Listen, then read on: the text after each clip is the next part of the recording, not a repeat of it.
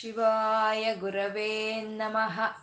ಓಂ ಶ್ರೀ ಮಹಾಗಣಾಧಿಪತಯೇ ನಮಃ. ಓಂ ಶ್ರೀ ಲಲಿತಾಂಬಿಕಾಯೇ ನಮಃ. ವಾಗರ್ತಾವಿವ ಸಂಪೃತ್ತೌ ವಾಗರ್ತ ಪ್ರತಿಪತ್ತಯೇ. ಜಗತಃ ಪಿತರೌ ವಂದೇ ಪಾರ್ವತಿ ಪರಮೇಶ್ವರೌ. ಗುರುಬ್ರಹ್ಮ, ಗುರುರ್ವಿಷ್ಣು, ಗುರುದೇವೋ ಮಹೇಶ್ವರಃ. गुरुर् साक्षात् परब्रह्मा तस्मै श्रीगुरवे नमः व्यासाय विष्णुरूपाय व्यासरूपाय विष्णवे श्रुतिस्मृतिपुराणानाम् आलयं करुणालयं नमामि भगवत्पादशङ्करं लोकशङ्करम् अज्ञानां जाह्नवीतीर्थं विद्यातीर्थं विवेकिनां सर्वेषां सुखदं तीर्थं भारतीतीर्थमाश्रये ಶಿವಾಯ ವಿಷ್ಣು ರೂಪಾಯ ಶಿವರೂಪಾಯ ವಿಷ್ಣವೇ. ಓಂ ನಮೋ ಭಗವತೆ ವಾಸುದೇವಾಯ. ಶ್ರೀಮಾತ್ರೇ ನಮಃ. ನಾಮ ರೂಪರಹಿತವಾದ ಚೈತನ್ಯವನ್ನು ನಾವು ವಿಷ್ಣು ಸಹಸ್ರನಾಮದಲ್ಲಿ ನಾರಾಯಣ ಬ್ರಹ್ಮ ಅಂತ ಉಪಾಸನೆ ಮಾಡ್ಕೊಳ್ತಾ ಇದ್ವಿ. ಸಾವಿರ ನಾಮಗಳು, ಸಾವಿರ ರೂಪಗಳು ಯಾರದೆ ಅವನೇ ಪರಬ್ರಹ್ಮ, ನಾರಾಯಣ ಅಂತ. ಆ ಭಗವಂತನಲ್ಲಿ ಏನು ಗುಣಗಳು ಇದೆಯೋ ಅದನ್ನ ನಾವಿಲ್ಲಿ ನಾಮಗಳನ್ನಾಗಿ ಹೇಳ್ಕೊಳ್ತಾ ಇರೋವಂಥದ್ದು ಪರ ಭಗವಂತ ಸೋಮಪಹ ಅಂತಂದ್ರು. ಸೋಮಪಹ ಅಂದ್ರೆ ಸೋಮರಸವನ್ನು ಕುಡ್ದಂತ ಭಗವಂತ ಅವನು ಸೋಮಪಹ ಅಂತ. ಮಹಾಯಾಗಗಳನ್ನ ಮಾಡೋವಾಗ ಆ ಸೋಮಲತೆಯನ್ನ ಬಳಸಿ ಯಾವ ಯಾಗವನ್ನು ಮಾಡ್ತಾ ಇದ್ರೋ ಅದನ್ನೇ ಸೋಮಯಾಗ ಅಂತ ಕರೆಯೋದು. ಆ ಸೋಮಲತೆಯಿಂದ ತೆಗೆದಂತ ರಸವನ್ನ ಹವಿಸ್ಸಾಗಿ ಆ ಹೋಮದಲ್ಲಿ ಕೊಡ್ತಾ ಇದ್ರು. ಆ ಹೋಮ ಎಲ್ಲ ಪರಿಪೂರ್ಣ ಆದ್ಮೇಲೆ ಇನ್ನು ಉಳಿದಂತ ಸೋಮರಸವನ್ನ ಆ ಸೋಮಯ ಯಾಗ ಮಾಡ್ತಾ ಇದ್ದಂತ ಯಜಮಾನ ಅದನ್ನ ಕುಡಿತಾ ಇದ್ದ. ಅನ್ನ ಸೋಮಪಹ ಅಂತ ಹೇಳೋದು. ಅಂದ್ರೆ ಯಾರಾದ್ರೆ ಆ ಸೋಮ ಯಜ್ಞವನ್ನು ಮಾಡ್ತಾರೋ ಅವ್ರು ಮಾತ್ರನೇ ಆ ಸೋಮರಸವನ್ನು ಕುಡಿಯೋದಕ್ಕೆ ಅರ್ಹತೆ ಇರುತ್ತೆ ಅಂತ ಹೇಳೋವಂಥದ್ದು ಇಲ್ಲಿ ಪರಮಾತ್ಮ ಸೋಮಪಹ ಸೋಮರಸವನ್ನು ಕುಡ್ದವನು ಅಂತ ಹೇಳೋದ್ರಲ್ಲಿ ಅಂತರಾರ್ಥ ಯಾರಾದ್ರೂ ಸರಿ ಒಂದು ಹೋಮ, ಯಜ್ಞ ಅವುಗಳನ್ನು ಮಾಡೋವಾಗ ಆ ಯಜಮಾನನ ರೂಪದಲ್ಲಿ ನಾರಾಯಣನೇ ಇರ್ತಾನೆ ಅಂತ. ಯಜ್ಞಕರ್ತ್ರಿ ಯಜಮಾನ ಸ್ವರೂಪಿಣಿ ಅಂತ. ಆ ಹೋಮ ಮಾಡೋ ಅಂಥವರಲ್ಲಿ ಆ ಲಕ್ಷ್ಮೀನಾರಾಯಣರ ಸ್ವರೂಪವೇ ಅವರ ವಿಭೂತಿನ ಇರುತ್ತಾ ಅಂತ ಹೇಳೋದಕ್ಕೋಸ್ಕರ ಪರಮಾತ್ಮ ಸೋಮಪಹ ಅಂತ ಹೇಳಿದ್ರು. ಅಮೃತಪಹ ಅಂತ ಅಂದರೆ ಅಮೃತವನ್ನು ಪಾನ ಮಾಡಿದವನು ಅಂತ. ಅಂದ್ರೆ ಅಮೃತ ಅಂದ್ರೆ ಯಜ್ಞ ಫಲವೇ ಅಮೃತ. ಯಾವುದಾದ್ರೂ ಒಂದು ಯಜ್ಞ ಮಾಡಿದಾಗ ಅದಕ್ಕೆ ಸಿಕ್ಕೋ ಅಂತ ಒಂದು ಫಲವೇ ಅಮೃತ ಅಂತ ಹೇಳೋದು. ಇಲ್ಲಿ ಅಮೃತವನ್ನು ಕುಡ್ದವನು ಅಮೃತಪಹ ಅಂತ ಹೇಳಿದ್ರು ಅಂದ್ರೆ ಆ ಯಜ್ಞ ಫಲವನ್ನು ಕುಡ್ದಂತ ಪರಮಾತ್ಮ ಅವನು ಅಮೃತಪಹ ಅಂತ. ಹಿಂದಿನ ನಾಮದಲ್ಲಿ ಹೇಳಿದ್ರು, ಒಂದು ಯಾಗ ಯಜ್ಞ ಮಾಡೋವಾಗ ಯಜಮಾನನಾಗಿ ಅವನೇ ಇರ್ತಾನೆ ಅಂತ. ಇವಾಗ ಈ ನಾಮದಲ್ಲಿ ಹೇಳ್ತಾ ಇದ್ದಾರೆ, ಆ ಯಾಗವನ್ನು ಮಾಡಿದಾಗ ಬಂದಂತ ಫಲಗಳನ್ನು ಅನುಭವಿಸೋವನು ಅವನೇ ಅನ್ನೋದನ್ನ ಅಮೃತಪಹ ಅನ್ನೋದ್ರಲ್ಲಿ ಹೇಳ್ತಾ ಇದ್ದಾರೆ. ಮತ್ತೆ ಅಮೃತ ಅಂದ್ರೆ ಈ ಆತ್ಮತತ್ವವೇ ಅಮೃತ ಅನ್ನೋದು. ಮೃತವಿಲ್ದಲೇ ಇರೋದು ಅಮೃತ. ಈ ಆತ್ಮ ಅನ್ನೋದು ಯಾವತ್ತಿಗೂ ಅದು ಹುಟ್ಟಿ ಇಲ್ಲ, ಅದು ಹೋಗೋದು ಇಲ್ಲ, ಅದು ಶಾಶ್ವತತ್ವ ಅಂತ ತಿಳ್ಕೊಳ್ಳೋ ಅಂಥದ್ದು. ಅಂತ ಜ್ಞಾನ ಇರೋ ಅಂಥವ್ರನ್ನೇ ಆತ್ಮಾರಾಮ ಅಂತ, ಸ್ವಾತ್ಮಾರಾಮ ಅಂತ ಕರೀತಾರೆ. ಅಂದ್ರೆ ಈ ಆತ್ಮ ಈ ಆತ್ಮ ಯಾವತ್ತಿಗೂ ಹೋಗೋದಿಲ್ಲ ಅಂತ ತಿಳ್ಕೊಂಡು ಆನಂದದಿಂದ ಮುಳುಗಿ ಆನಂದದಿಂದ ತೇಲಾಡೋ ಅಂಥವ್ರನ್ನ ಸ್ವಾತ್ಮಾರಾಮ ಅಂತ ಹೇಳೋದು. ಅಂದ್ರೆ ಆ ಆತ್ಮಜ್ಞಾನವನ್ನು ಯಾರು ಪಡ್ಕೊಳ್ತಾರೋ ಅವ್ರಿಗೂ ಆಗೋ ಅಂತ ಒಂದು ಆನಂದ ಅನ್ನೋದು ಅತಿ ಉತ್ಕೃಷ್ಟವಾದಂಥ ಆನಂದ. ಅದನ್ನೇ ಸ್ವಾತ್ಮಾನಂದಲ ವಿಭೂತ ಬ್ರಹ್ಮದ್ಯಾನಂದ ಸಂತತಿ ಅಂತ ಲಲಿತ ಸಹಸ್ರನಾಮ ಹೇಳೋದು. ಆ ಸ, ಆ ಆತ್ಮತತ್ವವನ್ನು ತಿಳ್ಕೊಳ್ಳೋರು ಆ ಆತ್ಮತತ್ವವನ್ನು ತಿಳ್ಕೊಂಡು ಆನಂದದಲ್ಲಿ, ಆನಂದವನ್ನು ಅನುಭವಿಸುವಂಥವ್ರಿಗೆ ಆ ಬ್ರಹ್ಮಲೋಕದ ಆನಂದವು ಇನ್ನೂ ಅದಕ್ಕೂ ಇನ್ನೂ ಕಮ್ಮಿಯಾಗೇ ಇರುತ್ತೆ ಅಂತ ಹೇಳೋವಂಥದ್ದು. ಅಂದರೆ ಅಮೃತಪ ಅಂದರೆ ಆತ್ಮತತ್ವ ಅಂತ. ಹಾಗೆ ಸೋಮಪಹ ಅಂತ ಯಜ್ಞ ಮಾಡೋವಂಥ ಯಜಮಾನ ಅವನೇ ಅಂತ ಹೇಳ್ತಾ ಅಮೃತಪಹ ಅಂತ ಹೇಳ್ತಾ, ಆ ಯಜ್ಞಕ್ಕೆ ಬರುವಂಥ ಫಲವನ್ನು ಅನುಭವಿಸೋನು ಅವನೇ ಅಂತ ಹೇಳಿದ್ರು. ಮತ್ತೆ ಮುಂದೆ ಸೋಮ ಸೋಮ ಅಂತ ಹೇಳ್ತಾ ಇದ್ದಾರೆ. ಸೋಮ ಅಂತಂದ್ರೆ ಅಮೃತವೇ ಅವನು. ಯಜಮಾನನೇ ಅಲ್ಲ, ಆ ಅಮೃತವನ್ನು ಕುಡಿಯೋವನೇ ಅಲ್ಲ. ಅಂದ್ರೆ ಅಮೃತವನ್ನು ಕುಡಿಯೋನು ಅಂದ್ರೆ ಅವನ ಅಮೃತಕ್ಕಿಂತ ಬೇರೆ ಅಂತ ನಾವು ಅನ್ಕೊಳ್ತೀವಿ. ಅಮೃತನೇ ಅವನು ಅಂತ. ಯಜಮಾನನು ಅವನೇ. ಯಜ್ಞ ಮಾಡೋಂಥ ಯಜಮಾನನು ಅವನೇ. ಆ ಯಜ್ಞದಿಂದ ಬರುವಂಥ ಫಲಗಳನ್ನು ಅನುಭವಿಸೋನು ಅವನೇ. ಆ ಫಲವೇ ಅವನು. ಆ ಅಮೃತವೇ ಅವನು ಅಂತ ಹೇಳ್ತಾ ಇದ್ದಾರೆ. ಇದನ್ನೇ ಜ್ಞಾನಾಜ್ಞೇಯ ಸ್ವರೂಪಿಣಿ. ಜ್ಞಾನಾಜ್ಞಾತ ಜ್ಞೇಯ ಅಂತ. ಧ್ಯಾನ್ಯ ಧ್ಯಾತೃ ಧ್ಯೇಯ ಅಂತ. ಇದನ್ನೇ ಈ ತ್ರಿಪುಟಿ ಐಕ್ಯವಾಗೋದು ಅಂತ ಹೇಳ್ತೀವಿ. ಅಂದ್ರೆ ಮೂರು ಒಂದೇ ಆಗುವಂಥದ್ದು ಅಂತ. ಹಾಗೆ ಯಜಮ ಯಜ್ಞ ಮಾಡೋವಂಥ ಯಜಮಾನನು ಅವನೇ, ಯಜ್ಞದಿಂದ ಸಿಕ್ಕುವಂಥ ಫಲವೂ ಅವನೇ, ಆ ಯಜ್ಞವ ಫಲವನ್ನು ಅನುಭವಿಸೋವನು ಅವನೇ ಅಂತ ಹೇಳೋವಂಥ ನಾಮವೇ ಈ ಸೋಮಪ, ಅಮೃತಪ, ಸೋಮ ಅಂತ ಹೇಳೋದು. ಸೋಮ ಅಂತಂದ್ರೆ ಸ, ಉಮ, ಸ. ಅಮ್ಮನ ಜೊತೆ, ಅಮ್ಮ, ಉಮನ ಜೊತೆ ಕೂಡಿ ಇರುವಂತ ಪರತತ್ವವೇ ಸೋಮ ಅಂತ. ಆ ಸೋಮ ಅನ್ನೋದು, ಆ ಸೋಮ ಅನ್ನೋವಂಥ ಒಂದು ಅನುಭವ ಅನ್ನೋದು ನಮಗೆ ಸಹಸ್ರಾರದಲ್ಲೇ ಬರುತ್ತೆ. ಅಂದ್ರೆ ಈ ಎಲ್ಲ ಲೌಕಿಕವಾದ ವಿಷಯಗಳನ್ನು ದಾಟಿಕೊಂಡು ಹೋದ್ರೆ ನಮಗೆ ಸಿಕ್ಕುವಂಥ ಅಲೌಕಿಕವಾದ ಆನಂದದ ಸ್ವರೂಪವೇ ಸೋಮ ಅಂತ ಹೇಳೋದು. ಎಲ್ಲವನ್ನು ದಾಟಿ ಹೋಗಿ ಮುಕ್ತಿ ಕಡೆ ಹೋದಾಗ ನಮ್ಗೆ ಆಗುವಂಥ ಒಂದು ಅನುಭವವೇ ಅದೇ ಸೋಮ ಅಂತ ಹೇಳೋ ಅಂಥದ್ದು. ಅದು ಸಹಸ್ರಾರದಲ್ಲಿ ಆಗುತ್ತೆ ಅಂತಂದ್ರೆ ಎಲ್ಲವನ್ನು ದಾಟಿ ಹೋಗಿರೋ ಅಂತ ಒಂದು ಬ್ರಹ್ಮಾನಂದ ಅದು ಅಂತ ಹೇಳ್ತಾ ಸೋಮಹ ಅಂತಂದ್ರು. ಆ ಸೋಮನೇ ಪುರುಜಿತ್ ಅಂತಂದ್ರು. ಅಂದ್ರೆ ಸೊ ಸಹಸ್ರಾರದಲ್ಲಿ ಅನುಭವಕ್ಕೆ ಬರೋದು ಅಂತಂದ್ರೆ ಈ ಪುರಗಳನ್ನ ದಾಟಿ ಹೋಗ್ಬೇಕು. ಪುರಗಳು ಅಂದ್ರೆ ಜಾಗೃತ ಸ್ವಪ್ನ, ಸುಷುಪ್ತಿಗಳು, ಸ್ಥೂಲ ಸೂಕ್ಷ್ಮ ಕಾರಣ ಶರೀರಗಳು. ಮೂರನ್ನು ದಾಟಿ ಹೋದಾಗ ತುರಿಯ ಸ್ಥಿತಿಯಲ್ಲಿ ಬರುವಂತ ಒಂದು ಅನುಭವವೇ ಅದೇ ಸೋಮ ಅಂತ ಹೇಳ್ತಾ, ಅವನು ಜಾಗೃತ ಸ್ವಪ್ನ ಸುಷುಪ್ತಿಗಳಿಗೂ, ಸ್ಥೂಲ ಸೂಕ್ಷ್ಮ ಕಾರಣ ಶರೀರಗಳಿಗೂ ಅತೀತವಾಗುವಂತ ಅನುಭವ ಅಂತಂದ್ರೆ ಅವನೆಲ್ಲೋ ದೂರ ಇಲ್ಲ. ಅವನು ಪುರಜಿತ್ ಅಂತ ಇದೆ ಅಂದ್ರೆ ಈ ಪುರಗಳಲ್ಲೇ ಇದ್ದಾನೆ ಅವನು. ಆ ಪುರಗಳಲ್ಲೇ ಇದ್ದುಕೊಂಡು ಅದನ್ನ ಜಯಿಸಿ ಅವನ ಸಹಸ್ರಾರದಲ್ಲಿ ಅನುಭವಕ್ಕೆ ಬರೋ ಅಂತ ಅವನು. ಅವನು ಪುರಸತ್ತ ಮಹಾ ಅವನು. ಎಲ್ಲೋ ಎಲ್ಲ ಈ ಪುರಗಳಲ್ಲಿ ಇರುವಂತ ಉತ್ತಮವಾದ ಸತ್ ಸ್ವರೂಪನವನು ಅಂತ. ಪುರಸತ್ತ ಮಹಾ ಅಂತಂದ್ರು ವಿನಯ ವಿಶಿಷ್ಟವಾದಂಥ ಒಂದು ನಾಯಕತ್ವವನ್ನು ವಹಿಸ್ಕೊಂಡು ಈ ಪ್ರಪಂಚವನ್ನೆಲ್ಲ ಮುಂದೆ ತಗೊಂಡು ಹೋಗ್ತಾ ಇರೋ ನಾರಾಯಣ ಅವನು ವಿನಯ ಅಂತಂದ್ರು ಆ ವಿನಯ ವಿಶಿಷ್ಟವಾದ ನಾಯಕನಾದಂಥ ನಾರಾಯಣ ಅತೀ ಮೃದು ಸ್ವಭಾವದವನು ಅಂತ. ಅವನು ಒಂದು ಅವನು ಒಂದು ವಿನಯದಿಂದ ರಾಕ್ಷಸರನ್ನ ಸಹಿತ ವಿಧೇಯರನ್ನಾಗಿ ಮಾಡ್ಕೊಳ್ಳೋ ಅಂತ ಒಂದು ಸ್ವಭಾವ, ಭಕ್ತರಲ್ಲಿ ಆ ವಿನಯವನ್ನು ತಂದುಕೊಡೋ ಅಂತ ಸ್ವಭಾವ, ರಾಕ್ಷಸರನ್ನ ಸಂಹಾರ ಮಾಡೋ ಅಂತ ಪರಾಕ್ರಮಗಳು ಇರುವಂತ ಪರಮಾತ್ಮ ಅವನು ವಿನಯ ಅಂತ ಹೇಳಿದ್ರು. ಅವನೇ ಜಯ ಅಂತಂದ್ರು ಅಂದ್ರೆ. ನಮ್ಗೆ ಯಾವಾಗ್ಲಾದ್ರೂ ಸರಿ ಆ ಜಯ ಅನ್ನೋದು ಸಿಕ್ಕೋದು, ಆ ಜಯ ಆ ವಿನಯವಾದಂಥ ಒಂದು ಲಕ್ಷಣಕ್ಕೆ. ಅಂದ್ರೆ ವಿಶಿಷ್ಟವಾದ ಒಂದು ನಾಯಕತ್ವವನ್ನು ನಾವು ವಹಿಸ್ಕೊಂಡಾಗ, ನಮ್ಮ ಪ್ರವರ್ತನೆ ವಿನಯದಿಂದ ಕೂಡಿ ಇದ್ದಾಗ ನಮಗೆ ಜಯ ಸಿಕ್ಕುತ್ತೆ ಅಂತ ಹೇಳಿ ವಿನಯ, ಜಯ ಅನ್ನ ಅಂತ ನಾಮಗಳಲ್ಲಿ ಇಲ್ಲಿ ಹೇಳಿದ್ರು. ಸತ್ಯಸಂಧ ಅದು ಯಾವಾಗ ಸಿಕ್ಕುತ್ತೆ? ಅಭಿನಯ ಯಾವಾಗ ಬರುತ್ತೆ? ಅಜಯ ಜಯ ಯಾವಾಗ ಸಿಕ್ಕುತ್ತೆ ಅಂದ್ರೆ ಸತ್ಯಸಂಧ ಅಂತ ಇದ್ರೆ ಸತ್ಯ ಸಂಕಲ್ಪಗಳು ಸತ್ಯ ಒಂದು ಆದಂತ ಒಂದು ಪ್ರಯತ್ನಗಳ. ಅದಕ್ಕೆ ಬರೋ ಅಂತ ಸತ್ಯ ಫಲಗಳು ಇರೋ ಅಂಥದ್ದೇ ಸತ್ಯಸಂಧ ಪರಮಾತ್ಮ ಸತ್ಯಸಂಧನು ಅವನ ಒಂದು ಸಂಕಲ್ಪಗಳೆಲ್ಲ ಸತ್ಸಂಕಲ್ಪಗಳು. ಅವನ ಪ್ರಯತ್ನ ಯಾವುದು ವ್ಯರ್ಥ ಆಗೋದಿಲ್ಲ. ಅವನು ಅದರಿಂದ ಬರುವಂಥ ಫಲಗಳೆಲ್ಲ ಸತ್ ಫಲಗಳು ಅಂತ. ಹಾಗೆ ನಮ್ಮಲ್ಲಿ ಸತ್ ಒಂದು ಒಂದು ಸತ್ಯ ಸಂಕಲ್ಪಗಳು ಇದ್ದಾಗ, ನಾವು ವ್ಯರ್ಥವಾಗ್ದಲೇ ಇರುವಂತ ಒಂದು ಪ್ರಯತ್ನಗಳನ್ನು ಮಾಡಿದಾಗ ಅದರಿಂದ ಬರೋ ಅಂಥ ಒಂದು ಫಲವೇ ಅದೇ ಜಯ. ಅದು ಸಿಕ್ಕೋದು ವಿನಯದಿಂದ ಅಂತ ವಿನಯ, ಜಯ ಸತ್ಯಸಂಧ ಅಂತ ಹೇಳಿದ್ರು, ದಾಶಾರಹ ಅಂತಂದ್ರು. ದಾಶಾರಹ ಅಂತಂದ್ರೆ ಯದುವಂಶವನ್ನೇ ದಾಶಾರ ವಂಶ ಅಂತ ಕರೀತಾರೆ. ಆ ಯದುವಂಶದಲ್ಲಿ ಅವತಾರ ತಾಳಿ ಬಂದಂತ ಶ್ರೀಕೃಷ್ಣನೇ ಅವನೇ ದಾಶಾರನು ಅಂತ ಹೇಳ್ತಾ, ಅವನು ಯಾವುದೇ ದಾನಗಳನ್ನು ತಗೊಳ್ಳೋದಕ್ಕೆ ಅರ್ಹತೆ ಇರೋ ಅಂತ ಅವನು ಕೃಷ್ಣ ಅಂತ. ಅಂದ್ರೆ ನಾವು ಏನು ಮಾಡಿದ್ರು ಸರಿ ಕೃಷ್ಣಾರ್ಪಣ ಮಸ್ತು ಅಂತ, ಆ ಕೃಷ್ಣಾರ್ಪಣ ಬುದ್ಧಿಯಿಂದ ಮಾಡಿದ್ರೆ ಅದನ್ನ ಸ್ವೀಕಾರ ಮಾಡೋ ಅಂತ ಪರಮಾತ್ಮ ಅವನು ದಾಶಾರ ಅಂತ ಹೇಳ್ತಾ ಸಾತ್ವ ಸಾತ್ವತಾಂಪತಿ ಅಂತಂದ್ರು. ಸತ್ ಸತ್ ಪ್ರವರ್ತನೆ ಇರೋಂಥವ್ರು, ಸಾತ್ವಿಕ ಗುಣ ಇರೋ ಅಂಥವ್ರು ಸಾತ್ವತಾಂಪತಿ ಇರೋ ಅಂತ ಹೇಳೋ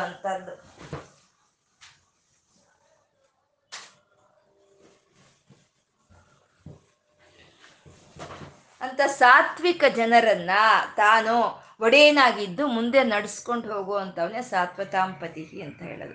ಅಂದರೆ ಎಲ್ಲರನ್ನೂ ಭಗವಂತನೇ ಅಲ್ವಾ ನಡ್ಸ್ಕೊಂಡು ಹೋಗೋದು? ಸತ್ವಜನದವರಾಗ್ಬೋದು ಗುಣದವರಾಗ್ಬೋದು ಅಥವಾ ರಜೋದು ಗುಣದವರಾಗ್ಬೋದು. ಯಾರನ್ನಾದ್ರೂ ಸರಿ, ಭಗವಂತನೇ ಕೈ ಹಿಡಿದು ನಡ್ಸ್ಕೊಂಡು ಹೋಗ್ಬೇಕಾದ್ರೆ, ಈ ಸಾತ್ವತಾಂಪತಿ ಅಂತ ಯಾಕೆ ಹೇಳಿದ್ರು ಅಂದ್ರೆ, ಈ ಸತ್ವಿಕ ಗುಣ ಇರೋ ಅಂಥವ್ರು ಆ ಸಾತ್ವಿಕ ಒಂದು ಕಾರ್ಯಗಳನ್ನು ಮಾಡೋ ಅಂಥವ್ರಲ್ಲಿ ಆ ಸತ್ವ ಕಾರ್ಯಗಳೇ ಅವರನ್ನ ಒಂದು ಸತ್ ಒಂದು ಕಡೆ ಕರ್ಕೊಂಡೋಗುತ್ತೆ ಒಂದು ಸತ್ ಸ್ಥಾನವನ್ನು ಕೊಡಿಸುತ್ತೆ. ಅದೇ ತಮೋಗುಣ ರಜೋತಮ ಗುಣದ ಕೂಡಿರೋ ಅಂಥವ್ರು ಅವ್ರ ಪ್ರವರ್ತನೆ ಆ ಒಂದು ದಾರಿಯಲ್ಲಿ ಕರ್ಕೊಂಡು ಹೋಗುತ್ತೆ ಅಂತ ಹೇಳೋದಕ್ಕೆ ಸಾತ್ವತಾಂಪತಿ ಅಂತ ಹೇಳಿದ್ರು. ಇನ್ನು ಮುಂದಿನ ಶ್ಲೋಕ ಐವತ್ ಐದನೆಯ ಶ್ಲೋಕ. ಜೀವೋ ವಿನಯಿತ ಸಾಕ್ಷಿ ಮುಕುಂದೋ ಮಿತ ವಿಕ್ರಮ ಅಂಭೋ ನಿಧಿರನಂತಾತ್ಮ ಮಹೋದದ ಜಿಷಯೋಂತಕಃ ಅಂತ ಎಂಟು ನಾಮಗಳಿಂದ ಕೂಡಿರೋ ಅಂಥ ಶ್ಲೋಕ ಇದು. ಜೀವ ವಿನಯತಾ ಸಾಕ್ಷಿ ಮುಕುಂದ ಅಮಿತ ವಿಕ್ರಮ ಅಂಭೋನಿಧಿ ಅನಂತಾತ್ಮ ಮಹೋದ ದಿಶಯ ಅಂತಕಃ ಅಂತ ಎಂಟು ನಾಮಗಳಿಂದ ಕೂಡಿರುವಂಥದ್ದು ಪರಮಾತ್ಮ ಜೀವ ಅಂತ ಹೇಳ್ತಾ ಇದ್ದಾರೆ. ಜೀವ ಅಂದ್ರೆ ಯಾವುದು ಇರೋದ್ರಿಂದ ಎಲ್ಲ ಬದುಕಿ ಇದೆಯೋ ಅದನ್ನೇ ಜೀವ ಅಂತ ಹೇಳೋದು. ಯಾವುದು ಇರೋದ್ರಿಂದ ಎಲ್ಲದರಲ್ಲೂ ಈ ಪ್ರಾಣ ಅನ್ನೋದು ಇದೆಯೋ ಅದನ್ನೇ ಜೀವ ಅಂತ ಹೇಳೋದು. ಈ ಪ್ರ ಪ್ರಾಣವನ್ನ ಕಾಪಾಡ್ತಾ, ಈ ಶರೀರವನ್ನ ಕಾಪಾಡ್ತಾ ಇರುವಂಥದ್ದನ್ನ ಕ್ಷೇತ್ರಜ್ಞ ಅಂತ ಹೇಳ್ತೀವಿ. ಕ್ಷೇತ್ರಜ್ಞ ಅಂದ್ರೆ ಈ ಕ್ಷೇತ್ರ, ಈ ಶರೀರವನ್ನ ರಕ್ಷಣೆ ಮಾಡೋ ಅಂತವನೇ ಕ್ಷೇತ್ರಜ್ಞ ಅಂತ. ಈ ಜೀವ ಸ್ವರೂಪನಾದಂಥ ಕ್ಷೇತ್ರಜ್ಞನೇ ಈ ಶರೀರಗಳನ್ನೆಲ್ಲ ಕಾಪಾಡ್ತಾ ಇದ್ದಾನೆ ಅಂತ ಅವನು ಜೀವ ಅಂತ ಹೇಳಿದ್ರು. ಅಂದ್ರೆ ಜೀವವೇ ಜೀವನಕ್ಕೆ ಜೀವ ಅಂತ ಹೇಳುವಂಥದ್ದು. ಜೀವವೇ ಜೀವನಕ್ಕೆ ಜೀವ ಅಂತ ದೊಡ್ಡವ್ರು ಹೇಳೋ ಅಂತ ಮಾತು. ಅಂದ್ರೆ ಈ ಯಾವ, ಯಾವುದು ನಮಗೆ ಕಾಣಿಸ್, ಬದುಕಿ ಒಂದು ಪ್ರಾಣದಿಂದ ಯಾವುದು ನಮಗೆ ಕಾಣಿಸ್ತಾ ಇದೆಯೋ ಅದ್ರ ಅದ್ರೊಳಗಿರೋ ಅಂತ ಚೈತನ್ಯವೇ ಅದನ್ನ ಬದುಕಿಸ್ತಾ ಇದೆ. ಅದಕ್ಕೆ ಜೀವವನ್ನು ಕೊಡ್ತಾ ಇದೆ ಅಂತ ಆ ಜೀವ ಚೈತನ್ಯವನ್ನ ಜೀವ ಅಂತ ಹೇಳ್ತಾ ಇದ್ದಾರೆ. ಅಂದ್ರೆ ನಾವೆಲ್ಲ ಈ ರೀತಿ ಬದುಕಿ ಇದ್ದೀವಿ, ಈ ರೀತಿ ಪ್ರಾಣದಿಂದ ಇದ್ದೀವಿ, ಈ ರೀತಿ ಜೀವಂತವಾಗಿದ್ದೀವಿ ಅಂದ್ರೆ ಏನು ಇರೋದ್ರಿಂದ ನಾವು ಈ ರೀತಿ ಜೀವಂತವಾಗಿ ಇದೆಯೋ ಅದೇ ಜೀವ, ಅದೇ ನಾರಾಯಣನ ಸ್ವರೂಪ ಅಂತ ಹೇಳೋವಂಥದ್ದು ನಾರಾಯಣನ ಸ್ವರೂಪ ಅಂತ ಆ ಜೀವ ಅನ್ನೋದು ಇದ್ರೇನೆ ನಾವು ಜೀವಂತವಾಗಿರ್ತೀವಿ ಅಂತ. ಇವಾಗ ನಾವು ಹೇಳ್ತಾ ಇರ್ತೀವಿ, ಬೆಳಗ್ಗೆ ಮಾತಾಡ್ಸ್ಕೊಂಡು ಬಂದ್ವಿ ಬಂದ್ವಿ ರೀ ಬೆಳಗ್ಗೆ ಅರ್ಧ ಗಂಟೆ ಹಿಂದೆ ಮಾತಾಡ್ಸ್ಕೊಂಡು ಬಂದ್ವಿ. ಅರ್ಧ ಗಂಟೆಗಾಗಲೇ ಅವ್ರು ಇಲ್ಲ ಅನ್ನೋ ವಿಷಯ ತಿಳಿತು. ಅರ್ಧ ಗಂಟೆ ಕೆಳಗೆ ಮಾತಾಡ್ತಾರೆ ಇವಾಗ ಯಾಕೆ ಹೀಗಾಯ್ತು ಅಂತ ನಾವು ಅಂದ್ಕೊಳ್ತಾ ಇರ್ತೀವಿ. ಅರ್ಧ ಗಂಟೆ ಕೆಳಗೆ ಮಾ, ಮಾತಾಡಿದವರು ಇವಾಗ ಯಾಕೆ ಮಾತಾಡಲಿಲ್ಲ? ಅವಾಗ ಏನಿತ್ತು ಅಂತ ಮಾತಾಡಿದ್ರು, ಇವಾಗ ಏನಿಲ್ಲ ಅಂತ ಮಾತಾಡ್ತಾ ಇದ್ದಾರೆ. ಅಂದ್ರೆ ಅವಾಗ ಜೀವ ಅನ್ನೋದು ಇತ್ತು, ಅದಕ್ಕೆ ಮಾತಾಡಿದ್ರು, ಜೀವಂತವಾಗಿದ್ರು. ಇವಾಗ ಜೀವ ಅನ್ನೋದು ಹೊರಟೋಗಿದೆ, ಹಾಗೆ ಅವರಲ್ಲಿ ಮಾತಿಲ್ಲ, ಅವರು ನಿರ್ಜೀವವಾಗಿದ್ದಾರೆ ಅಂತ ಹೇಳೋವಂಥದ್ದು. ತ್ಯಾಗರಾಜರು ಒಂದ್ಸಲಿ ಎಲ್ಲೋ ಹೋಗ್ತಾ ಇರ್ತಾರೆ. ಆ ಎಲ್ಲೋ ಹೋಗ್ತಾ ಇರೋ ಅವ್ರಿಗೆ ಒಂದು ಒಂದು ಒಂದು ಹೆಣ್ಣು ಬಂದು ಹೇಳುತ್ತೆ, ನೀವು ನೀವು ನಿಮ್ಮ ಮುಖದಲ್ಲಿ ಒಂದು ದೈವಿಕವಾದಂಥ ಕಳೆ ಇದೆ. ನನ್ನ ಗಂಡ ಬಾವಿಗೆ ಬಿದ್ದು ಹೋಗಿದ್ದಾನೆ. ಎಷ್ಟು ಚೆನ್ನಾಗಿ ಇಷ್ಟೊತ್ತು ಲವಲವಿಕೆ ಅದು ಇದ್ದಂಥವನು ಇವಾಗ ಯಾಕೋ ಹೀಗಾಗ್ಬಿಟ್ಟಿದ್ದಾನೆ ಮಾತಾಡ್ತಾ ಇಲ್ಲ. ನೀವು ಬಂದು ನೋಡಿ ಅಂತ ಆ ಹೆಣ್ಣು ತ್ಯಾಗರಾಜರನ್ನ ಕೇಳುತ್ತೆ. ಅಂದ್ರೆ ಬೇಕಂತ ಬಾವಿಗೆ ಬಿದ್ದಿರಲ್ಲ ಅಕಸ್ಮಾತಾಗಿ ಬಿದ್ದಿರ್ತಾನೆ. ಇಷ್ಟೊತ್ತು ಚೆನ್ನಾಗಿದ್ದ. ಇವಾಗ ಸಡನ್ ಆಗಿ ಇವಾಗ ಈ ರೀತಿ ಮಾತುಕತೆ ಇಲ್ಲ ಇದಾನೆ ನೋಡಿ ಅಂತ ಹೇಳಿದಾಗ ಅವರು ತ್ಯಾಗರಾಜರು ಅವರು ಕಣ್ಣು ಮುಚ್ಚು ಧ್ಯಾನದ ಸಮಾಧಿ ಸ್ಥಿತಿಗೆ ಹೊರಟೋಗ್ತಾರೆ. ಹೋಗ್ಲಿಕ್ಕೆ ಏನು ಯಾವ್ದಿದ್ದಕ್ಕೆ ಈ ಈ ಪುರುಷ ಲವಲವಿಕೆಯಿಂದ ಇದ್ದ. ಇವಾಗ ಏನು ಹೋಗಿದ್ದಕ್ಕೆ ಇವನು ಈ ರೀತಿ ನಿರ್ಜೀವ, ನಿರ್ಜೀವವಾಗಿ ಕಾಣಿಸ್ತಾ ಇದ್ದಾನೆ ಅಂತ ಅವರು ಧ್ಯಾನ ಸಮಾಧಿಗೆ ಹೋದ್ರೆ ಆವಾಗ ಅವರು ಆ ಬಿಲಹರಿ ರಾಗದಲ್ಲಿ ಅವರು ಒಂದು ಕೀರ್ತನೆಯನ್ನು ಹೇಳ್ತಾರೆ. ನಾ ಜೀವಾಧಾರ ನಾ ಜೀವಾಧಾರ, ನಾ ಚೂಪು ಪ್ರಕಾಶಮ, ನಾ ನಾಸಿಕ ಪರಿಮಳಮ, ನಾ ಜಪಾವರ್ಣ ರೂಪಮ, ನಾದು ಪೂಜಾ ಫಲಮ ಅಂತ. ಅಂದ್ರೆ ನನ್ನ ಜೀವನಕ್ಕೆ ಆಧಾರ, ನನ್ನ ಜೀವನಕ್ಕೆ ಆಧಾರ, ನನ್ನ ದೃಷ್ಟಿಗೆ ಪ್ರಕಾಶವ. ನನ್ನ ಮೂಗಿಗೆ ಒಂದು ಪರಿಮಳ ಕೊಡೋ ಅಂತ ಒಂದಿದ, ಅಥವಾ ನಾನು ಮಾಡಿದ ಜಪ ಅನ್ನೋದು ಒಂದು ಆಕಾರ ತಗೊಳ್ತಾ, ಅದು ನನ್ನ ಹಿಂದಿನ ಜನ್ಮದ ಒಂದು ಪುಣ್ಯ ಫಲವ. ಅದೇ ಜೀವಾಧಾರ. ಆ ಎಲ್ಲರಿಗೂ ಜೀವಕ್ಕೆ ಆಧಾರವಾಗಿರುವಂಥ ಆ ಜೀವ. ಆ ಜೀವ ಇರೋವರೆಗೂ ಜೀವಿಸಿ ಇರ್ತಾರೆ. ಆ ಜೀವ ಯಾವತ್ತು ಹೊರಟೋಗುತ್ತೋ ಅವರು ನಿರ್ಜೀವವಾಗ್ತಾರೆ ಅಂತ ಆ ಜೀವ ಚೈತನ್ಯವೇ ನಾರಾಯಣ ಶ್ರೀಹರಿ ಅಂತ ಹೇಳ್ತಾ ಇದ್ದಾರೆ. ಅವನು ಜೀವ ಅಂತ ಹೇಳಿದ್ರು ವಿನಯಿತಾ ಸಾಕ್ಷಿ ಅಂತ ಇದ್ದಾರೆ. ಅಂದ್ರೆ ಆ ಜೀವ, ಹಾಗೆ ಆ ಜೀವ ಚೈತನ್ಯ ಏನ್ ಮಾಡ್ತಾ ಇದೆ? ಹಾಗೆ ಅಂತಂದ್ರೆ ವಿನಯತಾ ಸಾಕ್ಷಿ ಅಂತ ಇದ್ದಾರೆ. ವಿನಯತ ಅಂದ್ರೆ ಕದಲ್ಸೋ ಅಂತದ್ದು. ಆ ಜೀವ ಅನ್ನೋದು ಶರೀರದೊಳಗೆ, ಎಲ್ಲ ಶರೀರದೊಳಗೆ ಸೇರ್ಸ್, ಸೇರ್ಕೊಂಡು ಕದಲ್ಸ್ತಾ ಇದೆ. ಎಲ್ಲವನ್ನು ಕದಲ್ಸ್ತಾ ಇದೆ. ಆ ಕದಲ್ಸೋ ಅಂತ ಒಂದು ಲಕ್ಷಣವನ್ನೇ ವಿನಯತ ಅಂತ ಇಲ್ಲಿ ಕರೀತಾ ಇರುವಂತಹದ್ದು. ಪ್ರತಿ ಒಂದು ಕಣದಲ್ಲೂ ಆ ಒಂದು ಸಂಚಲನ ಅನ್ನೋದು ಇರುತ್ತೆ, ಆ ಒಂದು ಕದಲಿಕೆ ಅನ್ನೋದು ಇರುತ್ತೆ. ಪ್ರತಿ ಒಂದರಲ್ಲಿ ಜೀವ ಅನ್ನೋದು ಯಾವುದ್ರಲ್ಲಿ ಇರುತ್ತೋ ಆ ಒಂದು ಎಲ್ಲದರಲ್ಲೂ ಆ ಕದಲಿಕೆ ಅನ್ನೋದು ಇರುತ್ತೆ. ಆ ಜೀವ ಆ ಕದಲಿಕೆಯನ್ನು ತರ್ತಾ ಇರುತ್ತೆ. ಈ ಯಂತ್ರಗಳಲ್ಲಿ ವಿದ್ಯುತ್ ಅನ್ನೋದು ಸೇರ್ಕೊಂಡಾಗ ಅದು ಯಾವ ರೀತಿ ಆ ಯಂತ್ರಗಳನ್ನು ಕದಲಿಸುತ್ತೋ ಆ ರೀತಿ ಈ ಜೀವ ಚೈತನ್ಯ ಅನ್ನೋದು ಶರೀರದೊಳಗೆ ಸೇರ್ಕೊಂಡು ಆ ಚಲನವನ್ನು ತರ್ತಾ ಇರುತ್ತೆ. ಇದನ್ನೇ ವಿಶ್ವ, ಈ ವಿಶ್ವವೂ ಅಷ್ಟೇ ವಿಶ್ವದಲ್ಲೆಲ್ಲ ಆ ಸಂಚಲವನ್ನು ತರ್ತಾ ಇರುತ್ತೆ. ಅದಕ್ಕೆ ವಿಶ್ವ ಸಂಚಾಲಕ ಅಂತ ಹೇಳ್ತಾರೆ. ಅಂದ್ರೆ ಆ ಚಲನ ಇದೆ ಅಂದ್ರೆ ಜೀವ ಇದೆ ಅಂತ ಅರ್ಥ. ಆ ಜೀವ ಚೈತನ್ಯ ಇದೆ ಅಂದ್ರೆ ಅವನು ಚಲನವನ್ನು ತರ್ತಾ ಇದ್ದಾನೆ ಅಂತ. ಇವಾಗ ನಮ್ಗಾದ್ರೂ ಪಲ್ಸ್ ನೋಡ್ತಾರೆ, ನಾಡಿ ನೋಡ್ತಾರೆ. ಆ ನಾಡಿ ಅಸ ಅದು ಅದು ಕಲುತ್ತಾ ಇದ್ರೆ ಜೀವ ಇದೆ ಅಂತ. ಆ ನಾಡಿ ಕದಲಿಲ್ಲ ಅಂದ್ರೆ ಆ ಜೀವ ಇಲ್ಲ ಅಂತ. ಆ ಜೀವ ಎಲ್ಲಾ ಶರೀರದಲ್ಲಿ ಆ ಇರೋ ಅಂತ ಪ್ರಾಣ ಶಕ್ತಿ, ಆ ಜೀವ ಚೈತನ್ಯ ಎಲ್ಲವನ್ನು ಕದಲ್ಸ್ತಾ ಇದೆ ಅಂತ ವಿನಯತ ಅಂತ ಹೇಳಿದ್ರು. ಕದಲ್ಸ್ತಾ ಏನ್ ಮಾಡ್ತಾ ಇದೆ ಅಂದ್ರೆ ವಿನಯತ ಸಾಕ್ಷಿ ಅಂತ ಇದೆ. ಅಂದ್ರೆ ಸಾಕ್ಷಿಯಾಗಿ ನೋಡ್ತಾ ಇದೆ ಅಂತ. ಆ ಜೀವ ಚೈತನ್ಯವಾಗಿ ಎಲ್ಲ ಶರೀರಗಳಲ್ಲೂ, ಈ ಪ್ರಪಂಚದಲ್ಲೂ ವ್ಯಾಪಿಸ್ಕೊಂಡಿದೆ. ಆ ಜೀವ ಚೈತನ್ಯವಾಗಿ ವ್ಯಾಪಿಸ್ಕೊಂಡು ಈ ಪ್ರಪಂಚವನ್ನ, ಈ ಪ್ರಾಣಿಗಳ ಶರೀರವನ್ನ ಕದಲಿಸ್ತಾ ಇದೆ. ಆ ಕದಲಿಸ್ತಾ ಸುಮ್ಮನೆ ಇದೆಯಾ ಅಂದ್ರೆ ಸಂಪೂರ್ಣವಾಗಿ ಪ್ರತಿಯೊಂದನ್ನ ಸಾಕ್ಷಿಭೂತವಾಗಿ ನೋಡ್ತಾ ಇದೆಯಂತೆ. ಅದನ್ನೇ ವಿನಯತಾ ಸಾಕ್ಷಿ ಅಂತ ಈ ಒಂದು ನಾಮದಲ್ಲೇ ಹೇಳ್ತಾ ಇರುವಂತದ್ದು ವಿನ ಹೇಗೆ ತಿಳಿಯುತ್ತೆ? ಆ ಜೀವ ಚೈತನ್ಯ ಅನ್ನೋದು ಶರೀರದಲ್ಲಿ ಇದೆ. ಆ ಜೀವ ಚೈತನ್ಯ ಇರೋದ್ರಿಂದನೇ ಜೀವ ಇದೆ. ಅದೇ ಅದು ಕದಲಿಸ್ತಾ ಇದೆ ನಮ್ಮ ನಮ್ಮ ಶರೀರದೊಳಗೆ ಆ ಚಲನವನ್ನು ತರ್ತಾ ಇದೆ ಅಂತ ನಮ್ಗೆ ಹೇಗೆ ತಿಳಿಯುತ್ತೆ ಅಂತಂದರೆ, ನಾವು ಪ್ರಪಂಚದ ಕಡೆ ನೋಡಿದಷ್ಟು ಹೊತ್ತು ನಮ್ಗೆ ಅದು ತಿಳಿಯಲ್ಲ. ಒಂದು ಸಲ ಕಣ್ಣು ಮುಚ್ಕೊಂಡು ನಮ್ಮ ಇಂದ್ರಿಯಗಳನ್ನು ಒಳಗೆ ತಗೊಂಡು ನಾವು ಧ್ಯಾನಿಸಿದ್ವಾ? ಅಲ್ಲಿ ನಮಗೆ ಆ ಜೀವ ಚೈತನ್ಯ ಅನ್ನೋದು ನಮ್ಗೆ ಅಲ್ಲಿ ಗೋಚರವಾಗುತ್ತೆ. ಆ ಸ್ಪಂದನೆ, ಆ ಕದಲಿಕೆ ಅನ್ನೋದು ನಮಗೆ ಗೋಚರವಾಗುತ್ತೆ. ಆ ಜೀವ ಚೈತನ್ಯವೇ, ಆ ಕದಲಿಕೆನೆ, ಆ ಸ್ಪಂದನೆ ಭಗವಂತನ ಸ್ವರೂಪ ಅಂತ ಹೇಳೋ ಅವನು ಜೀವ ವಿನಯಿತ ಸಾಕ್ಷಿ. ಹಾಗೆ ಜೀವ ಚೈತನ್ಯದ ರೂಪದಲ್ಲಿ ಜೀವವಾಗಿ ಇದ್ದುಕೊಂಡು ಕದಲಿಸ್ತಾ ಅವನು ಎಲ್ಲವನ್ನು ನೋಡ್ತಾ ಇದ್ದಾನೆ ಅಂತ ಸಾಕ್ಷಿ ಅಂತ ಹೇಳಿದ್ರು. ಈ ವಿನಯತ ಅನ್ನೋದು ದೇಹದಿಂದ ದೇಹಗೆ ಬದಲಾಗೋ ಅಂತ ಒಂದು ಚೈತನ್ಯವನ್ನೇ ವಿನಯತ ಅಂತ ಹೇಳೋ ಅಂದರೆ ಒಂದು ದೇಹವನ್ನು ಬಿಟ್ಟು ಇನ್ನೊಂದು ದೇಹ ಸೇರ್ಕೊಳ್ಳುತ್ತೆ. ಒಂದು ದೇಹವನ್ನು ಬಿಟ್ಟು ಇನ್ನೊಂದು ದೇಹ ಸೇರ್ಕೊಳ್ಳುತ್ತೆ. ಅಂದ್ರೆ ನಾವು ಬಟ್ಟೆ ಬದಲಾಯಿಸ್ತೀವಲ್ವ? ಆ ರೀತಿ ಆತ್ಮ ಚೈತನ್ಯ ಅನ್ನೋದು ಶರೀರಗಳನ್ನ ಬದಲಾ ಬದಲಾ, ಬದಲಾಗ್ತಾ ಐತೆ. ಶರೀರಗಳು ಬದಲಾಗ್ತಾ ಐತೆ. ಇದನ್ನೇ ರಾಮಕೃಷ್ಣ ಪರಮಹಂಸರನ್ನ ಒಬ್ಬ ಶಿಷ್ಯ ಕೇಳಿದ್ರೆ, ಮಲಗೋದಕ್ಕೂ ನಿದ್ದೆಗೂ ಮತ್ತೆ ಮರಣಕ್ಕೂ ಏನು ವ್ಯತ್ಯಾಸ ಅಂತ ಕೇಳಿದ್ರೆ, ಇವಾಗ ನಿದ್ದೆ ಮಾಡಿದಾಗ ನಾವು ಮರಣ ಒಂದಾಗ ಹೆಂಗಿರುತ್ತೋ ನಿದ್ದೆನೂ ಹಾಗೆ. ನಮ್ಗೇನು ಮೈ ಮೇಲೆ ಎಚ್ಚರ ಇರೋದಿಲ್ಲ ಅಲ್ವಾ? ಅದಕ್ಕೆ ಹಾಗಾಗಿ ನಿದ್ದೆಗೂ ಮರಣಕ್ಕೂ ಏನು ವ್ಯತ್ಯಾಸ ಅಂತ ಕೇಳಿದ್ರೆ ಅವ್ರು ಹೇಳ್ತಾರೆ, ಮಲಗಿ ಇದೇ ಶರೀರದಲ್ಲಿ ಎದ್ರೆ ಅದು ನಿದ್ದೆ ಆಗುತ್ತೆ. ಮಲಗಿ ಬೇರೆ ಶರೀರದಲ್ಲಿ ಎದ್ರೆ ಅದು ಮರಣ ಆಗುತ್ತೆ ಅಂತ ಎಷ್ಟು ಚೆನ್ನಾಗಿ ಹೇಳಿದಾರಲ್ವಾ? ಈ ಶರೀರದಲ್ಲಿ ಮಲಗಿ ಬೇರೆ ಶರೀರದಲ್ಲಿ ಎದ್ರೆ ಅದು ಮರಣ ಆಗುತ್ತೆ ಅಂತ. ಹೀಗೆ ಈ ಜೀವ ಚೈತನ್ಯ ಅನ್ನೋದು ಶರೀರದಿಂದ ಶರೀರಕ್ಕೆ ಶರೀರದಿಂದ ಶರೀರಕ್ಕೆ ಬದಲಾಯಿಸ್ತಾ ಇರುತ್ತೆ. ಇದನ್ನೇ ದೇಹಾಂತರ ಪ್ರಾಪ್ತಿ ಅಂತ ಹೇಳ್ತಾರೆ. ಇದನ್ನ ವಿನಯತ ಅಂತ ಹೇಳ್ತಾರೆ. ಈ ದೇಹಗಳಿಗೆ ಬದಲಾಯಿಸ್ಕೊಳ್ಳೋ ಅಂತದಕ್ಕೆ ಅತೀತವಾಗಿ ಇದ್ದಾಗ ಅದು ಪರಮಾತ್ಮ, ಅದು ಸಾಕ್ಷಿ ಸ್ವರೂಪ ಅಂತ ಹೇಳೋದು. ಅಂದ್ರೆ ಆ ಜೀವಾತ್ಮ ಈ ಪರಮಾತ್ಮ ಎರಡು ಒಂದೇ ಅಂತ ಹೇಳೋ ಅಂತ ನಾಮವೇ ವಿನಯತಾ ಸಾಕ್ಷಿ ಅಂತ ಹೇಳೋ ಅಂಥದ್ದು. ಭಗವಂತ ಜೀವ ಚೈತನ್ಯದ ರೂಪದಲ್ಲಿ ಎಲ್ಲ ಶರೀರಗಳಲ್ಲಿ ವ್ಯಾಪಿಸ್ಕೊಂಡು ಆ ಜೀವನು ಈ ಶರೀರಗಳನ್ನೆಲ್ಲ ಕದಲಿಸ್ತಾ ಇದ್ದಾನೆ. ಕದಲಿಸ್ತಾ ಎಲ್ಲವನ್ನು ಸಾಕ್ಷೀಭೂತವಾಗಿ ನೋಡ್ತಾ ಇದ್ದಾನೆ ಅಂತ ವಿನಯತಾ ಸಾಕ್ಷಿ ಅಂತ ಒಂದೇ ನಾಮದಲ್ಲಿ ಹೇಳಿದ್ರು.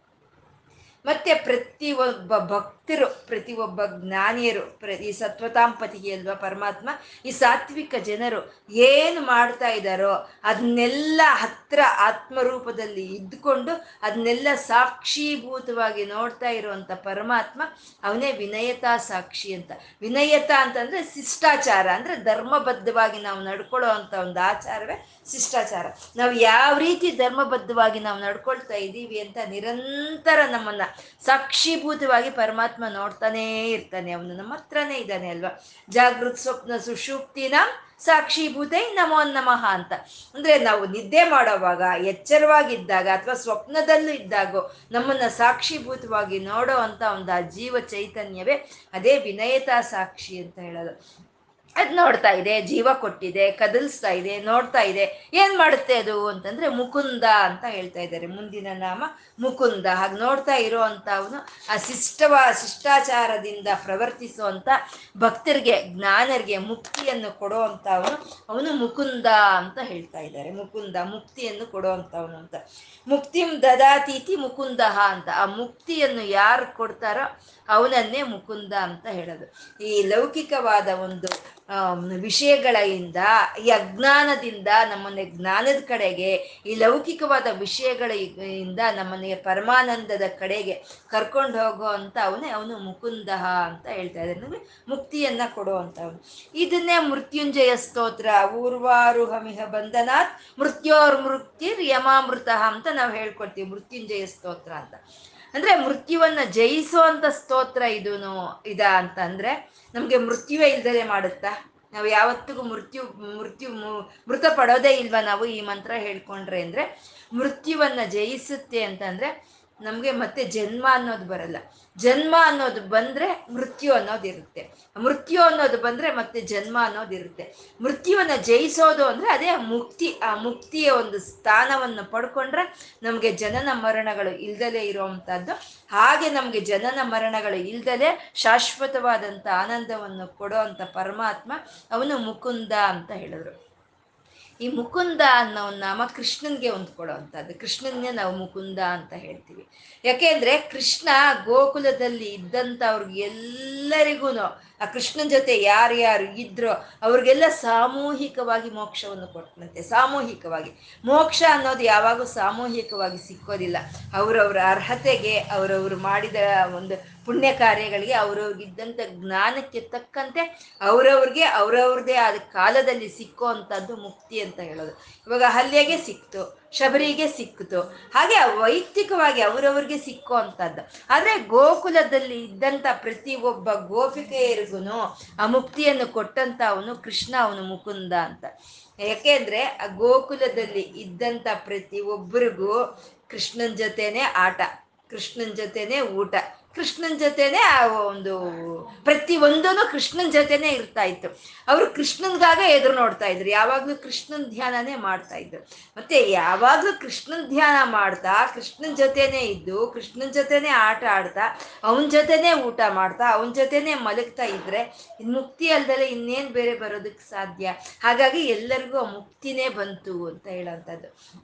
ಬ್ರಹ್ಮದೇವ್ರು ಅನ್ಕೊಳ್ತಾರಂತೆ ಯಾಕೆ ಬೇಕು ನನಗೆ ಈ ಬ್ರಹ್ಮ ಬ್ರಹ್ಮ ಪದವಿ ನನಗೆ ಯಾಕೆ ಬೇಕು? ಈ ಬ್ರಹ್ಮ ಪದವಿಗಿಂತ ಆ ಗೋಕುಲದಲ್ಲಿ, ಆ ಕೃಷ್ಣನ ಸಾನ್ನಿಧ್ಯದಲ್ಲಿ ಇರೋ ಅಂತ ಒಂದು ಸಣ್ಣ ಮಗುವಿನ ಕಾಲು, ಪಾದ ಧೂಳಿನಾದ್ರೂ ಸಾಕು ಅಂತ ಅಂದ್ಕೊಂಡ್ರಂತೆ ಹಾಗೆ ಎಲ್ಲರಿಗೂ ಮುಕ್ತಿಯನ್ನು ಕೊಡೋ ಅಂತ ಪರಮಾತ್ಮ ಅವನು ಮುಕುಂದ ಅಂತ ಹೇಳ್ತಾ ಇದ್ದಾರೆ. ಯಾಕೆಂದ್ರೆ ಆ ಮುಕುಂದ ಆದ ಪರಮಾತ್ಮ ಅವನಲ್ಲಿ ಆ ಶಕ್ತಿ ಇದೆ. ಆ ಮುಕ್ತಿಯನ್ನ ಕೊಡುವಂತ ಶಕ್ತಿ ಇದೆ ಅಂತ ಹೇಳ್ತಾ ಅಮಿತ ವಿಕ್ರಮ ಅಂತ ಹೇಳಿದ್ರು. ಅಂದ್ರೆ ಆ ಮುಕ್ತಿಯನ್ನ, ಆ ಸ, ಆ ಶಾಶ್ವತವಾದ ಆನಂದವನ್ನ, ಆ ಮುಕ್ತಿಯನ್ನ ಕೊಡೋ ಅಂತ ಒಂದು ಶಕ್ತಿ, ಪರಾಕ್ರಮ ಉಳ್ಳಂತವನು ಅವಿನ ಅಮಿತ ವಿಕ್ರಮ ಅಂತ ಹೇಳೋದು.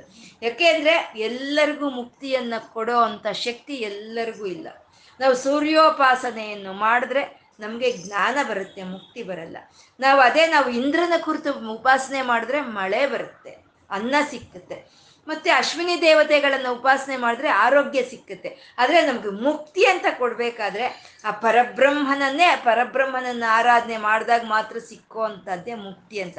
ಆ ಮುಕ್ತಿ ಕೊಡೋ ಅಂತ ಒಂದು ಶಕ್ತಿ, ಪರಾಕ್ರಮಗಳು ಅವನಲ್ಲಿ ಮಾತ್ರನೇ ಇದೆ ಅಂತ ಹೇಳೋ ಅಂಥದ್ದು ಅಮಿತ ವಿಕ್ರಮ ಅಂತ.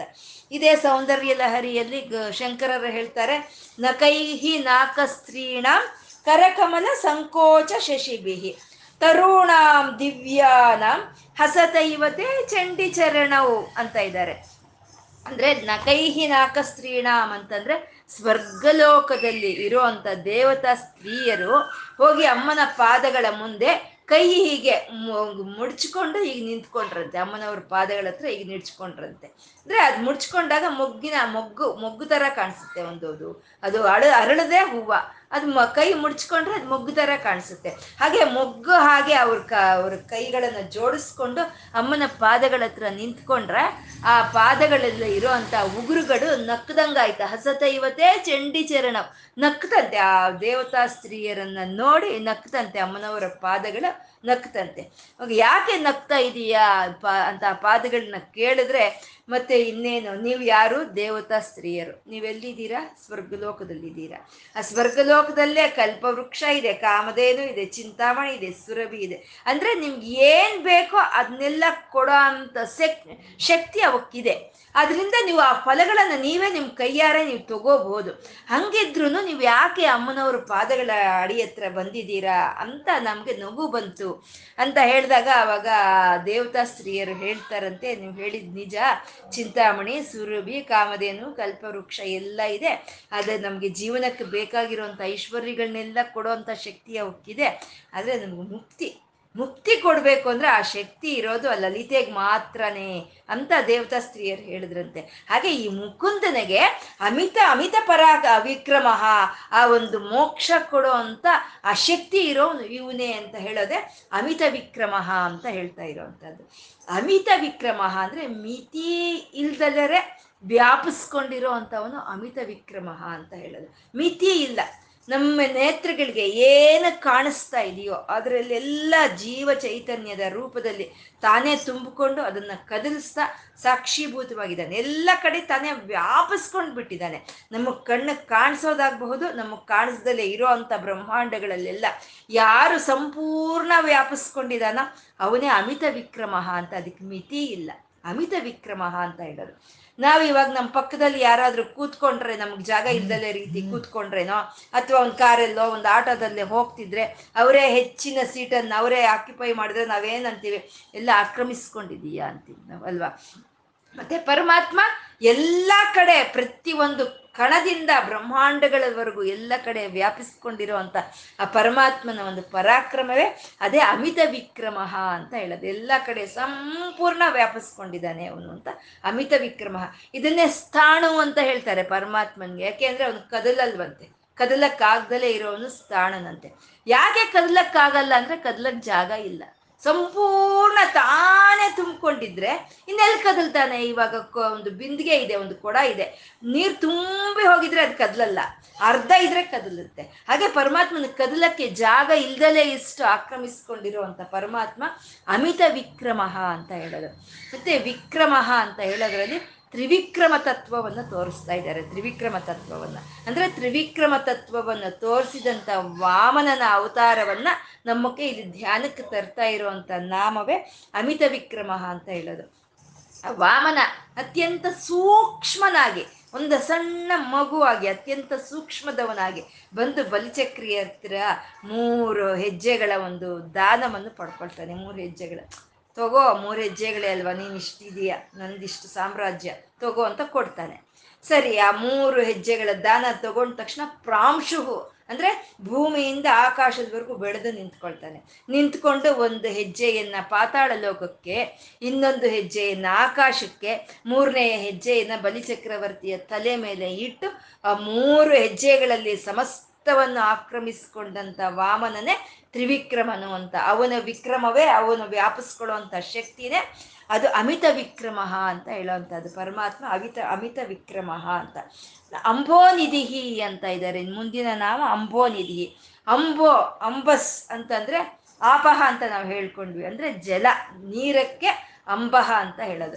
ಅಂದ್ರೆ ಆ ನೀರವನ್ನು ತುಂಬ ನೀರನ್ನು ತುಂಬಿಕೊಂಡಿರೋ ಅಂತ ಸಮುದ್ರಕ್ಕಾಗ್ಬೋದು, ಅಥವಾ ನೀರನ್ನು ಸುರು ಸುರಿಸೋ ಒಂದು ಮೋಡಗಳಿಗೆ ಸ್ಥಾನ ಕೊಟ್ಟಿರುವಂತ ಆಕಾಶವಾಗ್ಬೋದು, ಆ ಎರಡನ್ನ ಅಂಬಹ ಅನ್ನೋ ಒಂದು ನಾಮದಿಂದ ವೇದಗಳು ಸ್ಪಷ್ಟನೆ ಕೊಡ್ತಾ ಇರುವಂತದ್ದು ಅಂದ್ರೆ ಅಲ್ಲಿ ಆಕಾಶಕ್ಕೂ, ಇಲ್ಲಿ ಸಮುದ್ರಕ್ಕೂ, ಇಲ್ಲಿ ಜಲಗಳಿಗೂ ಆಧಾರವಾಗಿರುವಂಥ ಪರಮಾತ್ಮ ಅವನು ಅಂಬೋನಿಧಿಹಿ ಅಂತ ಹೇಳಿದ್ರು. ಅಂದ್ರೆ ಇದಕ್ಕೆಲ್ಲ ಆಧಾರವಾಗಿದ್ದಾನೆ ಅಂತ.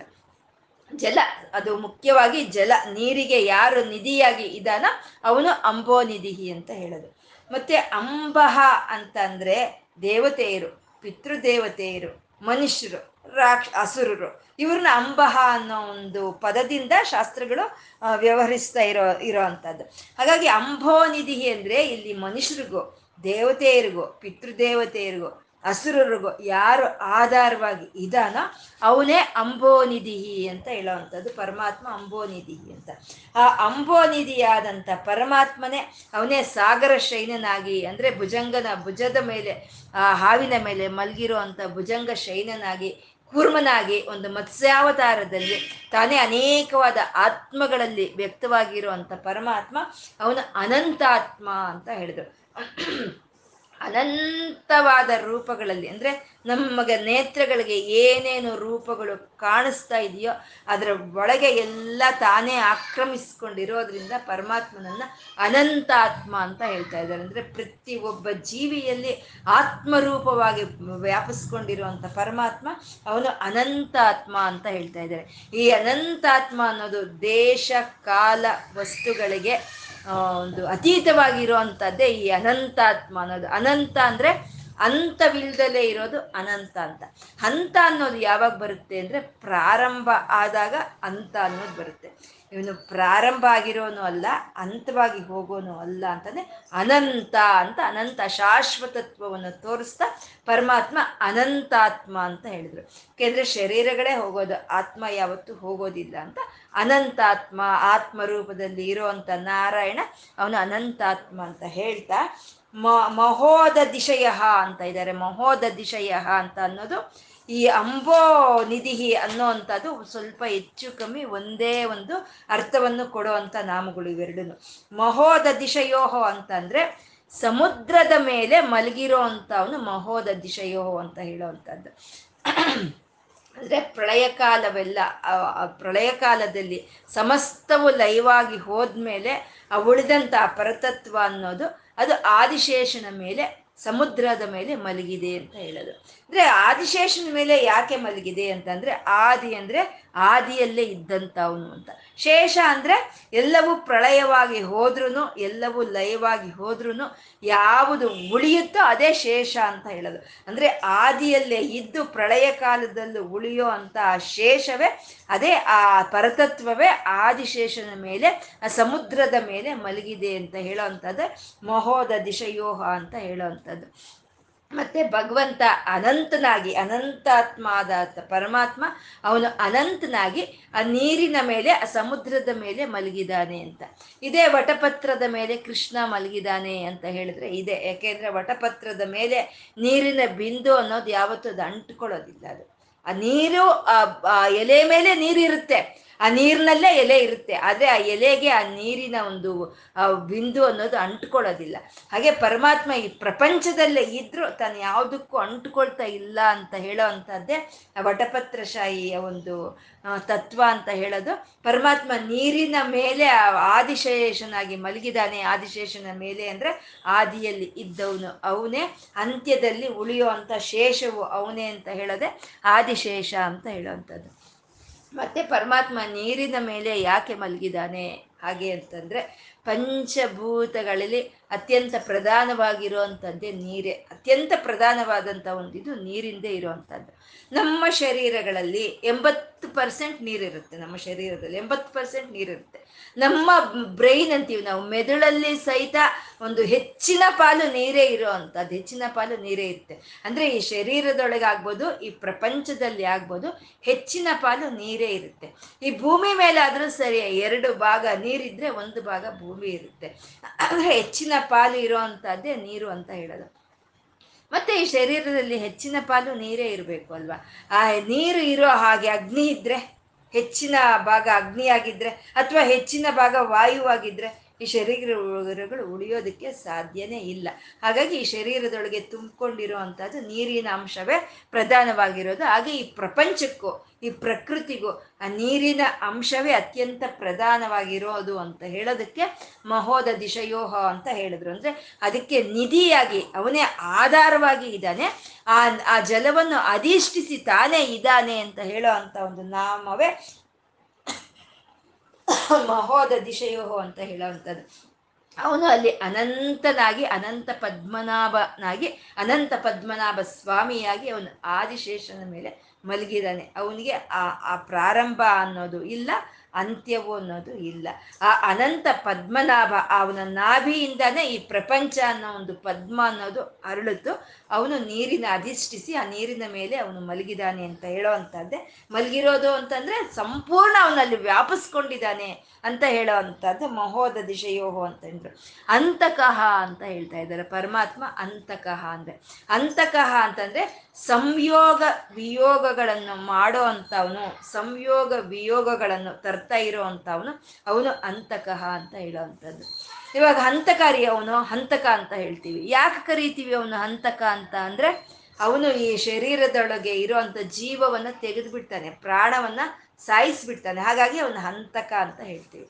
ಅಂದ್ರೆ ಈ ಶರೀರದೊಳಗೆ ಈ ಪ್ರಾಣ ಅನ್ನೋದು ಸಂಯೋಗವಾದ್ರೆ ಅದೇ ಜೀವನ ಅನ್ನೋದು. ಈ ಶರೀರದೊಳಗಿಂದ ಈ ಪ್ರಾಣ ಅನ್ನೋದು ವಿಯೋಗ, ವಿಯೋಗಗೊಂಡ್ರೆ ಅದೇ ಮರಣ ಅಂತ ಹೇಳೋವಂಥದ್ದು ಹಾಗೆ ಈ ಜನನ ಮರಣಗಳನ್ನು ತರ್ತಾ ಇರುವಂತ ನಾರಾಯಣನ ಚೈತನ್ಯವೇ ಅಂತಕಃ ಅಂತ ಹೇಳ್ತಾ ಇದ್ದಾರೆ.